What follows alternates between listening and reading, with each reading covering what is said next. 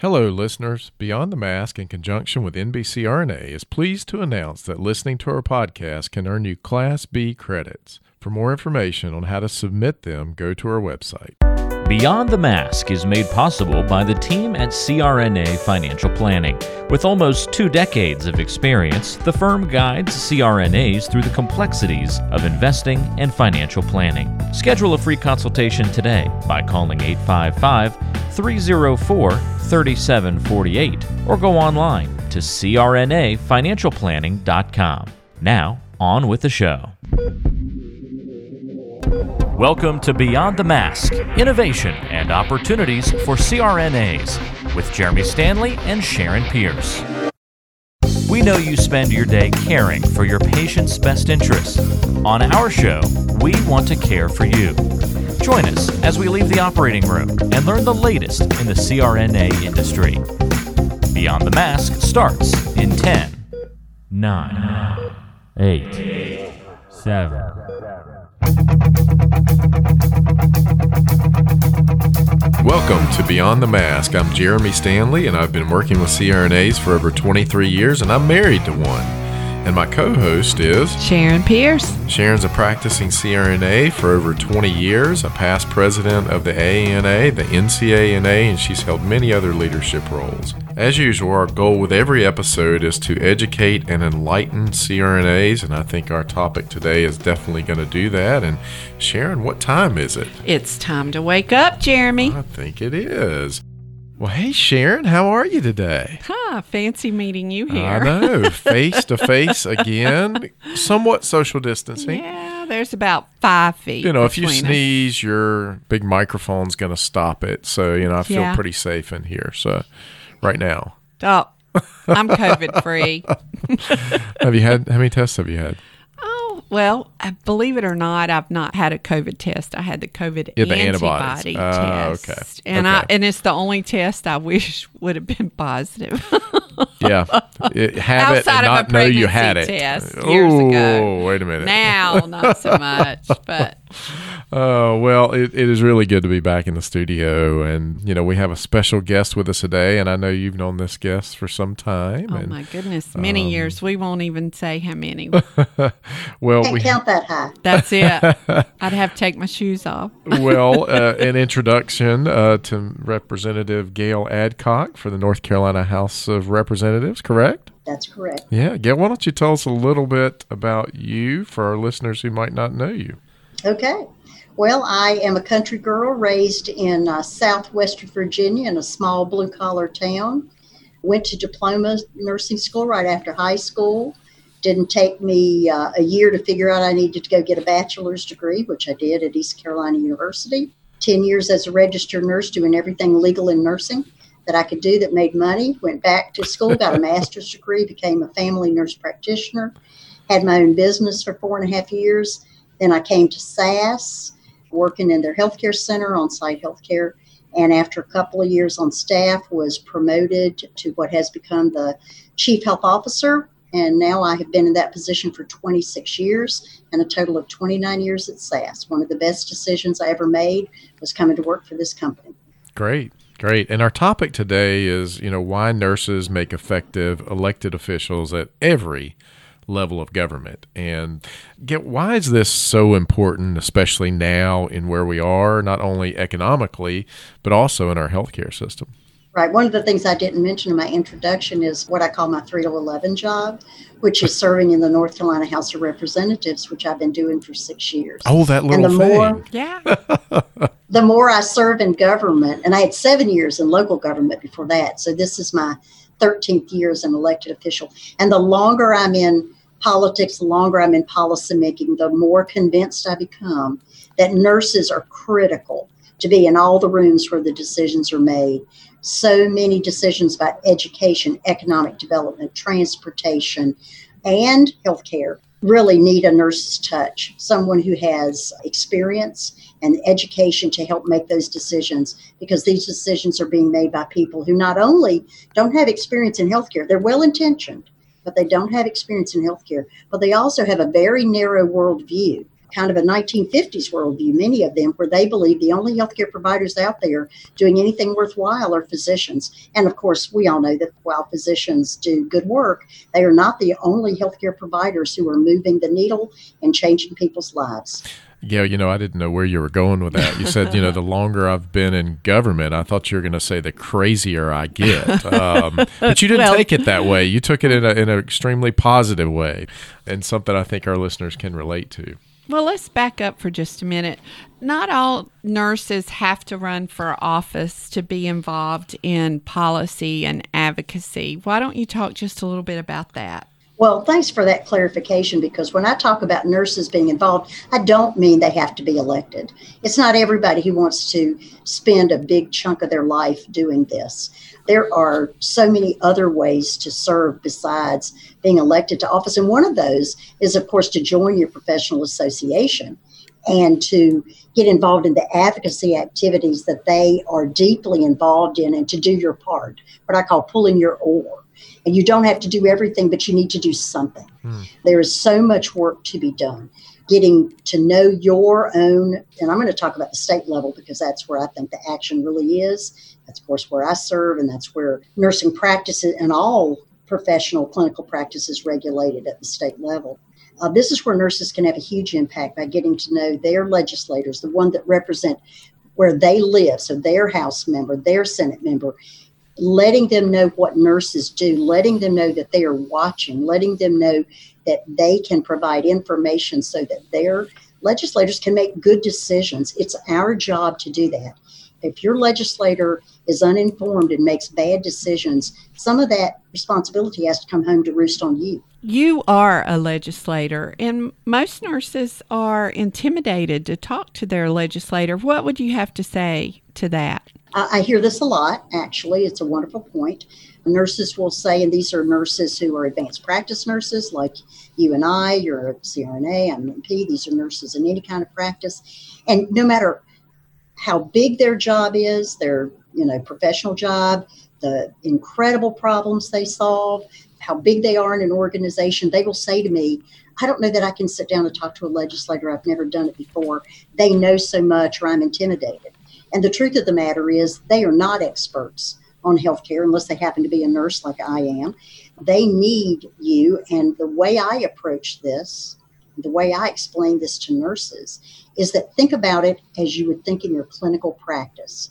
You're sitting down with someone that you're trying to start a relationship with. So, what's the first thing you do? You introduce yourself, you tell them who you are, you ask about them, right?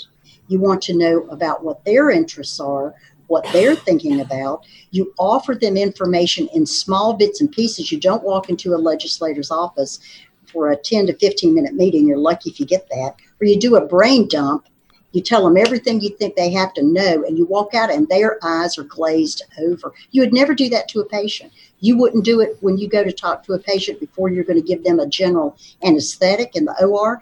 I would never do it in family practice when I'm treating somebody for hypertension or diabetes. I would gauge where the person is, try to develop a trusting relationship, and then see them on a regular basis, right? And that's exactly what you do with legislators. Well, Gale, and I've known you for a long time, as uh, people know, but you tell another story about nurses building rapport. Do you know what I'm talking about?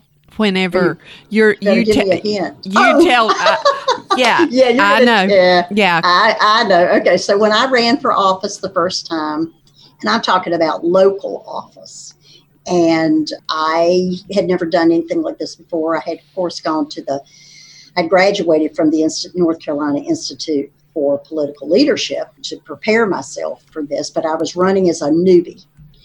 And I, you know, nurses form instant rapport with people. It's part of our charm and everything. And somebody said to me, How do you develop this instant rapport with folks? How do you get folks to talk to you so easily? I said, Look, I'm a nurse practitioner in family practice. I have to get you to take your clothes off and talk to me about your sex life in 15 minutes.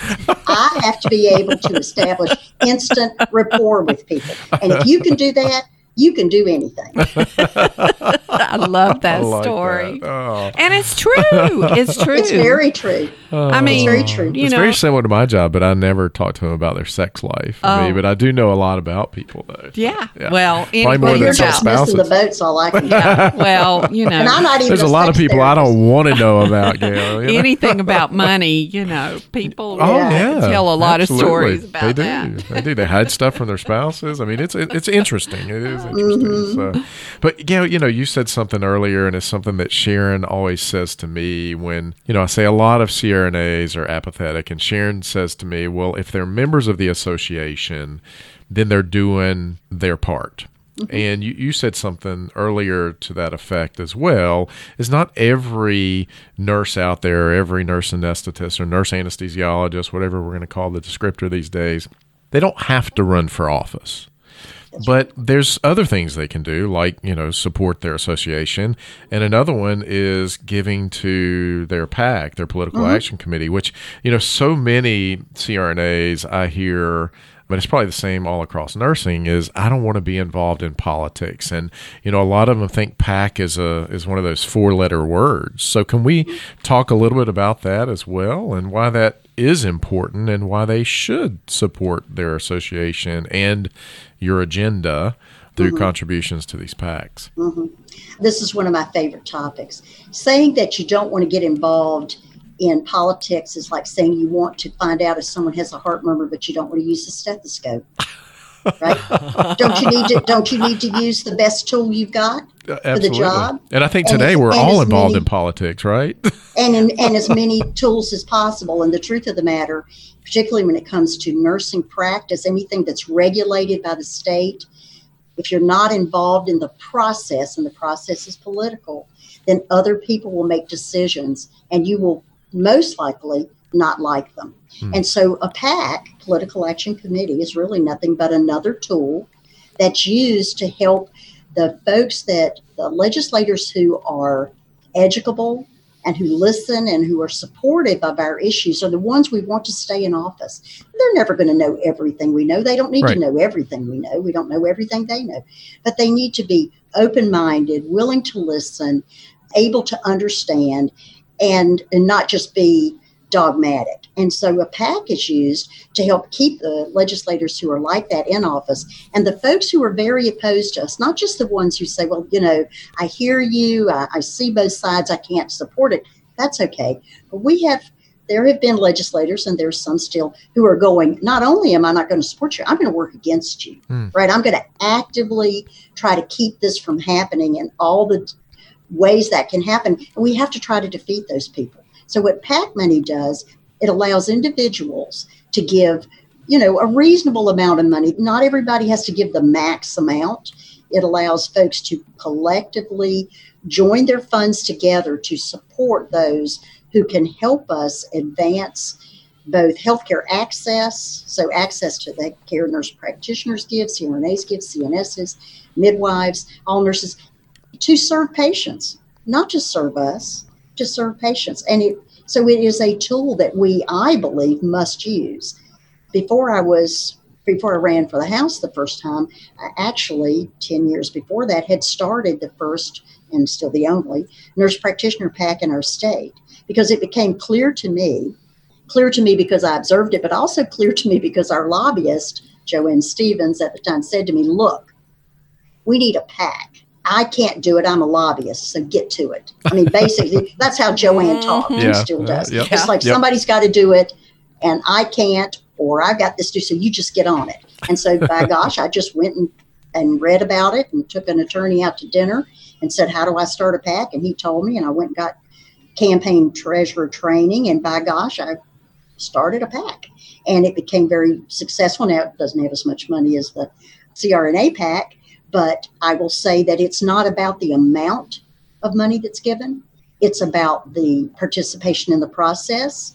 It's about being a player. It's about being known. And that has made some differences, big differences in many elections in the last 16 to 20 years. Well, Gale, I'm also hearing you say, I mean, you know, it's called a PAC, but really, I mean, to me, this is an education fund because you need to educate lawmakers about what you do and how that benefits the community as a whole and why they should get behind what you're looking to do. Am I right in that? Well, let me tweak that a little bit. Okay. You can educate without the money because that's called lobbying, that's called advocacy. Right. What the PAC does is you're putting your money where your mouth is. Okay. Ah, huh? Because that's good. you can educate all day long, but if that person that you just spent two years getting on your side of the story can't win their election, Gotcha. you're back to ground zero. Gotcha. And what we know, what I know for what I've known for 13 years, and particularly the last six, in a statewide uh, seat, and have run, you know, three state, well, now my fourth statewide, my fourth state campaign, is it takes money to get elected. Yeah, Mm. absolutely. And, and it takes more and more money in this state to win even a, a House seat in a, a small district. I live in a, I represent a uh, urban suburban district. It's an affluent district in Western Wake County, and it is nothing for a House seat in my district to cost the campaign to run between two hundred fifty thousand and half a million dollars to win. That's Wow. one side. That's Wow. one candidate. Um, And so you've got to help these people. It's hard to raise that much money. right. And I like and that clarification. They need our help. Yeah, I think that's a great point and clarification. Sharon, do you know how much it, the seat that you ran for in, in the small little Lexington? Oh yeah, it was only supposed. It had never cost over eight thousand dollars to win that seat, and the anesthesiologist opened up a super PAC against me and dropped a quarter of a million in it. Wow. And I raised sixty-seven thousand, which was pretty good considering the seat. Like I said, eight thousand to Yeah. to win it, and the average salary of my constituent there is twenty six thousand dollars a year. Wow. So you have to it's consider yeah, that. And I would say when I ran in 2014, I ran in the one of the two most competitive House seats in the state. and you My beat an seatmate, who sits beside me in the House, was in the other one. I raised by myself two hundred fifty thousand dollars. Wow. My caucus put in two hundred fifty thousand dollars. Mhm. My opponent and his caucus put in six hundred thousand dollars. Wow. And that race that I won by a few points cost $1.1 million for a salary that pays, wait for it, $13,000. So people, it's not about the money until it's about the money. Exactly. That's And people exactly like me, I don't come from money. I, I tell my husband all the time, I got to stop marrying for love and start marrying for money. Because I tell you what, you know, there are people who can write their own check for this, but I don't come from a family that can give me that kind of money. And my friends are not millionaires. So that takes, that's a lot of phone calls to raise money. Mhm. Yeah. Fifty dollars, a hundred dollars, two hundred fifty dollars at a time, and that takes time. So when you give a candidate as a PAC chair or a, a member of an association, and you take a PAC check to a candidate for five hundred dollars or five thousand dollars, whatever that you know depends on the type of race they have and how much help they've been to you. They will never forget you. That's they will true. thank you, and they will be there for you. That Wow. that is true. Now I will tell you that Gale was the second person to donate to my campaign. Right, I wanted to be I first. declared. Well, my daddy you. beat you to it, but Oh, your daddy now. That's my okay. daddy. That was Um, okay. Yeah, but yeah. So And I'm a and lot of and, and just because people should know, I guess, because partisanship, people talk about this all the time. Sharon and I don't care what party you are. Right. Sharon's in one part, member of one party, and I'm a member of the other. Yeah. And I really don't care what letters after your name. I, you can't get more middle of the road than I am. And when Sharon called to tell me she was running, I said, "Do not go to your mailbox until my check is in there. I want to be the first person to give money to you." Now I did let her daddy be first. I Yeah. think that's blood is thicker than water. Yeah. I think that's But the when- only campaign check he's ever written in his life. yeah. And, you know, people ask me all the time, do you cross the aisle? I say, no, I live in the aisle. Mm. You know, the aisle is That's where good. the action is. Yeah. The aisle is where work gets done, it's where relationships are made, it's where really good policy gets made, is in the aisle. Yeah. And um, that has been, if I've had any success in my three terms in the House, it's because of that. I like that line. Yeah, I don't think I I've like ever heard that. It's because it's original. It, it, it is. So let's back up for just a minute and talk about whenever you ran for town council, to begin with. And who helped you make that decision? And just give us a little bit of background about that. Okay. Well, I had spent, you know, how you go from being an advocate to serving on committees and doing things like, and people start making comments to you like, you should run for office, you should do this, you should do that. They start, and they start giving you these opportunities. And I kind of dodged those questions for a decade before I started thinking the more I went downtown to Jones Street, the more I realized I was just as smart as anybody I was talking to from across the desk. Uh, and probably then, smarter, and, Gale. yeah, well, you know, I was. You can't say there, that out loud, but I can. I got a little tired of trying to talk somebody into doing the right thing, and I finally just, you know, take the right vote. And I finally decided I wanted to be the one to press the button myself. So I, you know, like all nurses, we have to have a plan. So I decided to enroll in the Institute of Political Leadership, which is a competitive entry program. It's like a weekend MBA for six months with homework. You learn to do everything in a campaign. And so then when I finished that, I had a two year plan and I was going to run for the legislature. Well, you know, life is what happens while you're making other plans, mm-hmm. right? And so the guy that was sitting in my house seat was a great guy, my same party. I had helped him get elected. I wasn't going to run against him. The, the uh, senator in my district was a Republican, wonderful guy, moderate Republican. I voted for him. I wasn't going to be running against him. So I started just planning out my plan. In the meantime, in my town council, the woman who represented the district I lived in, because Cary has the kind of races we have, there's a district representative for four districts and then two at large members, and the mayor runs at large. So I was approached to run for this empty seat because she decided not to run for reelection after two terms. In my great wisdom, I said, no, thank you because I've had my my mind was set on the legislature, right, where health policy is made, and so I thought that was the end of it.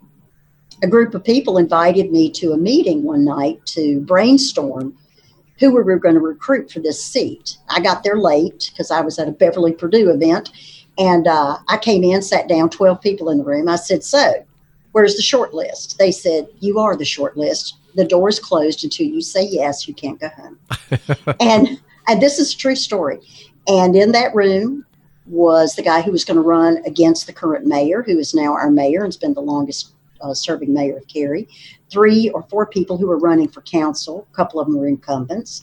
My uh, local precinct chairman. Not a nurse in the room. And this is not a criticism of ner- criticism of nurses, but there was not a nurse who encouraged me to run for this seat. These were all local community activists who said, "Look, we want you to run for this seat, and you got to give us good reasons why you're not going to do it. Hmm. And after a couple hours, I ran out of reasons, and I went home and said to my husband, "I have to file tomorrow because guess what? The deadline's in two days." and that was my start. Was I've always said some of the best things that have ever happened to me started with me saying no first. And sometimes I don't know a good thing when I see it coming. Well, my husband, you know, he asked me to marry him, and two years later, I said yes. First I said, you did not tell just, him no to begin with, did you? I told him hell no. I, said, I told him hell no. And so when we got married two years later, he had engraved in my wedding ring in Latin, "The patient man is rewarded." Yeah.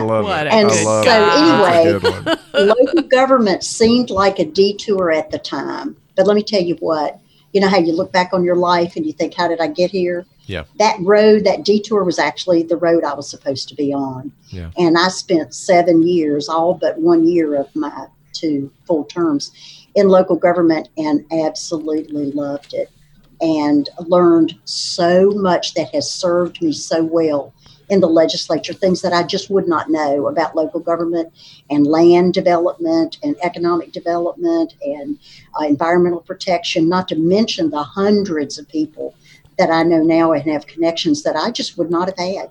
Yeah. Without that experience. You know, it is funny how roads can lead you to a place you never dreamt that you would go. But mm-hmm. um, so, Gale, what are some of the things you did intentionally, or I guess unintentionally, that kind of helped you win, you know, in the first place? Right. Yeah, I sp- I've spent a lot of time thinking about this over the years because I get asked that question a lot. And it's usually asked by younger people who say, What can I be doing now Right. to prepare for office? Because I can tell you that if you just wake up one day when the filing period starts and says, You know what, I think I'll just go down to the Board of Elections and file, not a good plan Right. um, not a good plan. There are some things I, just in my opinion, that I think are very helpful. I don't call them stepping stones so much as I call them building blocks to help you get from where you are to where you think you want to go. And one is leadership opportunities. And those usually come, they come in a lot of ways. One is through your professional association. You know, Sharon was president of the state, NCANA, and of course, AANA you get, and I was president of our state nurses association, chair of our nurse practitioner council, and did some other things that when you have the opportunity to both be a leader and a follower, you learn a lot about how to work with people, how to how to set an agenda, how to think strategically as well as tactically, how to run a meeting. I know that sounds like so boring, not at all. And you learn a lot about parliamentary procedure when you're a president of an association, Mhm. Yes, and that has been one of the the biggest skills that I learned as NCNA president that serves me to this day. Because if you don't know the rules, if you don't know how the rules of process, you get left in the ditch. Yeah. Because you can't. It's already happened before you figured out what happened. So leadership opportunity is one thing. The other is getting involved in your community outside of your job, outside of nursing, outside of healthcare, becoming known for being a worker and a doer and a thinker and a smart person by folks other than healthcare people. This is where nurses often don't think. I always say you need a nursing resume for sure, but you need a non nursing resume too.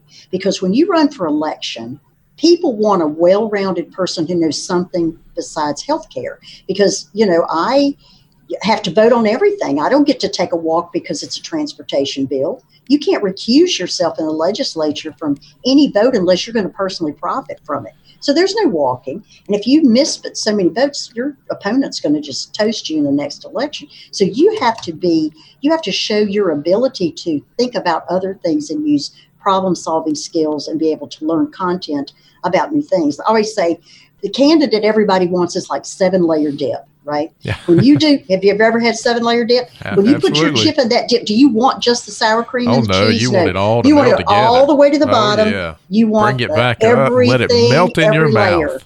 That's the best candidate. Somebody who's multifaceted, Yep. who's deep, who doesn't have to be conversant on every issue, but needs to understand how education's important in the state, how it's funded, trans, all these things. People want to know that you know that you know healthcare. You're a content expert, but you gotta be conversant on a bunch of other things. So being a member of or a leader in a nonprofit like the YWCA, YMCA, or the Multiple Sclerosis Society, the Cancer Society. In Sharon's case, I know she's been very involved with the uh, state diabetes advisory council. These things don't just look good on your resume. When you go out and say to people, "Vote for me," they want to know what have you been doing? Where have Yeah. you been? Why do you want to serve? What have you been doing that lets me believe you have the skills and experience to represent me? And they want to hear more than you went to your job every day because that's the kind of person they want to vote for. So, why do you think more nurses don't run? Well, I think there are more than one answer to that question, but one of the answers is I don't think that nurses are necessarily educated and then work in ways where they see themselves at the top of the table, where they see themselves as the one making the decisions. We see ourselves as the implementer of decisions often, and we do a good job with that. But I think more nurses need to see themselves as the decision maker, the person who says, Yes, we'll do that, the one with the the idea, the one who is in charge, if you will. And it doesn't have to be that it's your way the highway kind of thing. But I do think nurses are not always educated to see ourselves as powerful in that way. And I think we have to change that. And that's why it's you know it's a chicken and egg thing. If you see more nurses in office, you know, they say if you see it, you can be it. Be it. When you mm-hmm. see nurses in the House of Representatives, at the, you know, in Congress, if you see a nurse who's running for governor, like Erin Murphy in Minnesota ran for governor a few years ago, even if you don't win, you know, this is not about just winning. This is about doing. This is about showing courage, having vision, and the guts to do it. So I think if more nurses see other nurses do it, they go, oh my God, I can do that. I mean, just like I used to visit legislators on Jones Street and think, I could do this job. I'm, I'm as smart as you are. I want nurses to walk in my office and go, I can do what Gale Adcock does. Sure. I could probably do it better. I mean, that's what we need is that kind of attitude. Ahead, well, I think to add on to that too, nurses like being nurses and they Right. like taking care of patients. And in my mind, if nurses could understand that when you're taking care of patients, you can only take care of one at a time. How many constituents do you have, Gale? Um, 83,000. Okay, you're taking care of 83,000 people at a time. Oh, I would say I'm taking care of uh, uh, 10 million. Yeah, Actually, because the the, state. Sure. decisions I make or participate in make affect every citizen of the state. But you're right, I represent 83,000 people and work for 10 million. Yeah, so But you you're are right, changing because we can take care of them one people. patient at a Yeah. time, Mhm. or we can affect policy that affects either everybody in the state or a big chunk of people in the state. Absolutely. And the other thing I would just want to add to what you said about nurses like to take care of people. Oh my gosh, being a legislator, I'm a nurse every day. It's not like I take off my, my nurse hat and put on my legislator hat. I got on two hats all the time. They're the same hat. I use my nursing skills, and I don't mean going downtown and taking people's blood pressure, listening to their heart, and giving them dietary advice. No, I mean, I use my nursing skills of observation, the ability to process huge amounts of data and make sense of it, the ability to learn new language and use it, the ability to solve problems, the ability to take accountability for my decisions, the ability to read people and understand when their words and their actions and their facial expression aren't matching. So it's time to back up, slow down, and go, What's up? I use those every single day as a legislator. It's those kind of skills, those nursing skills, that I think can make a legislator the most successful. Yeah, and you know, Gale, I, I think that as I'm, I've gotten to know you over the years and know you even more now, I think you could have fun about anywhere you go. You have that That's true. personality. But I know that there are probably times in your legislative career that you haven't enjoyed things. So I would like to know what those are and what you enjoy the most about serving in the legislature. Oh, there you go. Well, that's a good one. Yeah, there's some bad days down there. I've had some dark days in six years where I, dark days because of what was happening, dark days because we'd be there for sometimes 16 hours in a row just to see if you can endure it. Days where I, I turned to my seatmate one time and I said, you know, we're too smart to do this, to be beat up like this and come back. And, and what I do in a case mm-hmm. like that is just like when I've had a have had a bad day in the 45 years I've been a nurse, I go get a good night's sleep, get up the next morning and think it's a new day. How do you eat elephant, right? Yeah, Yep. right. And so some of the worst times have been when I have seen members of my chamber be acrimonious with each other and mean spirited and say things that I, I know they'll regret. That Yeah. they'll wish that they could take back, but you, you can't. Once it's said, it's it's out there, and they do that sometimes on camera for the camera. I've seen a terrible debate happen on the floor of the house one time, and there were school children in the gallery, Mm. and I I was embarrassed. All I could think of if that was my fourth grader, how would I feel? What have we told these children? I mean, there are days like that, and then I have great days where I. My legislative assistant Suzanne and I help a constituent solve a problem and get their unemployment insurance claims settled when they've been trying for weeks. When we've helped somebody connect with the services they need through Medicaid. When we've helped someone get an answer from the Division Motor Vehicles, and now their 16 year old can actually get their license and can make it to their job. And then there are just the things that aren't that measurable when you sit down with a group to talk with them and you listen to their story, and not necessarily healthcare. And at the end of that, they say, Oh my gosh, I've never felt anybody have has listened to my story Hmm. before. I feel like I can do this again. You made it easy for me. That is rewarding. Yeah. How rewarding. That's makes you feel good. Yeah, it does. Yeah. And I've had uh, groups before who said, um, you know, when you when you talk to a group, sometimes I talk to a group for half an hour if there are three or four or five of them, and that's a lot more time than most legislators can give. But it just, you know, it just depends on how your heart moves you. And and I have said to a group before, would you like some feedback? And most of them say yes. And I'll say, let me tell you the things you did that were so spot on. This is what swayed me. This is what, you know, and I always praise them for coming. You need to say to people, it was important hmm, that you were good. here. The fact that you came down here, you took a day off work, or you're a retiree, you could be doing something else, or you have a child with special needs, but you came down here to see me, that speaks volumes. And then I'll tell them this handout that you used, nobody's going to read because it's a 10 point font and it doesn't have any white space. And so, what I'd advise you to do is take those three great points that you made with me and put them on one piece of paper, or you know what? Maybe not even bring a piece of paper. Tell that story you told at the end, tell it at the beginning, Yeah. and then give me time to think and ask you a question. I said, because the, that's going to make your message even stickier. And then I'll say, who else are you going to see today? Mm-hmm. Yeah. And they'll say, Who do you suggest? Oh. They often say that. And I'll say, Your issue is X, and I happen to know that. And I start naming six people. They care about this issue. Go see them. And they go, They're writing notes furiously. and because, you know, we're, we want them to be successful, right? We want these folks to come down and their advocacy efforts be meaningful and substantive. Just like when my patients come to see me, I want them to leave the exam room going, That was worth my time. It's the same principle. Well, I'll tell you, whenever, you know, I've lobbied for years, one thing that I always have done with people who may be on the opposite side and I might not have gotten them there, I'll just say, what would it take to get you to yes?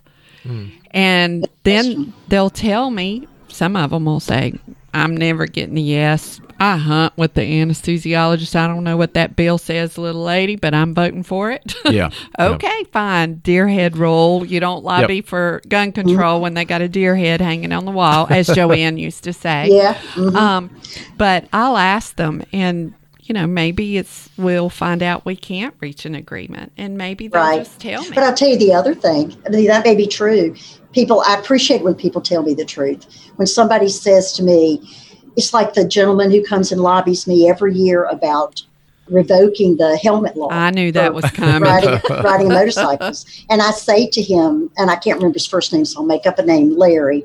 I'll say, Larry, you have done a great job. He really did do a great job. Just- But here's here's my bias. I used to work in a neuro ICU. It was my first job out of nursing school. I took care of people who had closed head and open head and spinal injuries because they did not wear a Mhm. helmet. And I don't think I can ever change that experience and that feeling and those memories. And I want you to understand why I can't vote for this. And we leave friends. And when he comes every year, every two years to see me, he says, I'm back. And I say, Welcome. and we know it. we're going to have this good conversation. But the other thing is that, you know, I have patients I've been seeing for 20 years. I'm in family practice. I take care of a lot of people with chronic disease. And they'll tell me, I'm not going to stop smoking. And I'll say, okay. And they come back and they see me in three months to follow up on their blood pressure, whatever. And they say, Gale, I'm not going to stop smoking. And I say, okay. And let me tell you, at year two, they're saying, talk to me about not smoking. How would it work? What would I do instead? How would it help me? I'm just saying, people need time Mhm. sometimes to go through pre contemplation and contemplation of change, and other things happen. You know, they start having respiratory illnesses, or their father Yeah. or a sibling gets diagnosed with emphysema or lung cancer, and they suddenly, it gets real to them. Yeah. And so life is not lived in a vacuum. And the person who says, I can't support your bill today, might have a different answer in six True. months. You know this, Sharon. Oh, I you don't do. not Oh, yeah. go see them because they said no, right? right. Well, there's always got to be an impetus. You know, there's those children. You know, I think back to kids that y- you know, Mhm. as teenagers, they're knuckleheads and and won't do anything, and then all of a sudden, there's a reason. There's something that just clicks in them. In fact, I might have been one of those. No. And uh, and one day you're unloading a box in a warehouse, and you realize. Oh my God, you know, I, I don't wanna do this do this the rest of my life. I better get my stuff together, and uh, you know, I might just remember that moment. But, but I'll it- give you like an example. So there was a member of the House when I joined who wouldn't even. Sh- he was a member of the other party, and I beat his friend that he liked, and I beat a two-term incumbent, and, and he would not even shake my hand Wow. when I put my hand out. And one day on the floor of the House, he had an emergency, and he was bleeding profusely. It took Hmm. two of us to stop the bleeding. He ended up being transported by EMS and getting sutures. And he got up on the floor of the house the next day and told everybody how I was there in his time of need and that I didn't care about party. Of course I didn't. Good grief. yeah. And he gave me a shout out. And after that, I was Gale to him. Isn't that interesting? And that's happened more than one time. More than one time. Yeah. And I, what I say is when people get to know you as a person, things change. Absolutely. And I think that's uh, a good note to kind of conclude on. Gale, we, we want to thank you. Thank you for your service to not only your 83,000, but us who are part of the 10 million in North Carolina and all the good that you do. And, you know, I do always appreciate that, you know, you're, you're not always um, in line with your party and you do reach across the aisle. And I have noticed that. And you do talk about issues on both sides of the, the table. And I think that's one of the things that makes you different as a politician and probably leads to your success as well. So, so Well, thank, thank you. you. And thank you for being on the show today with Sharon and I and giving this great knowledge that you have to our listeners who are CRNAs out there who, who might have some interest in potentially being in the political arena or might not and can just help in other ways as you've mentioned. So I think you're doing a great job and you know I learned a lot from Sharon in that regard as well cuz she does such a good job on that front too. So- Well, you know, I can tell you that whenever we were starting the candidate school for nurses at Yeah. Yale, Gale was the first one out of the gate. We called her. And even now, whenever we're doing other things, she's the first one who emails me back within seconds. Gale, Oh, it was will- such would a you great be-" idea. and and you are always right there, Johnny, on the spot. All I ever have to do is ask. So I have to tell you, thank you so very much for that because You're welcome. you are awesome. Well, that street runs both ways. Aren't you sweet? Well, guys, uh, you know, I know we could continue here, and if we all had a glass of wine, we'd probably talk for the next three hours. But, um, That's true. but Sharon, I think that's pretty much a wrap. I believe so. Well, we want to thank our listeners for listening to Beyond the Mask with Jeremy Stanley. And Sharon Pierce. if you like our show and want to know more, check out our other episodes wherever you get your podcasts and leave us a review, but only if it's Positive. there's enough negativity out there, folks. Until next time. It's a wrap.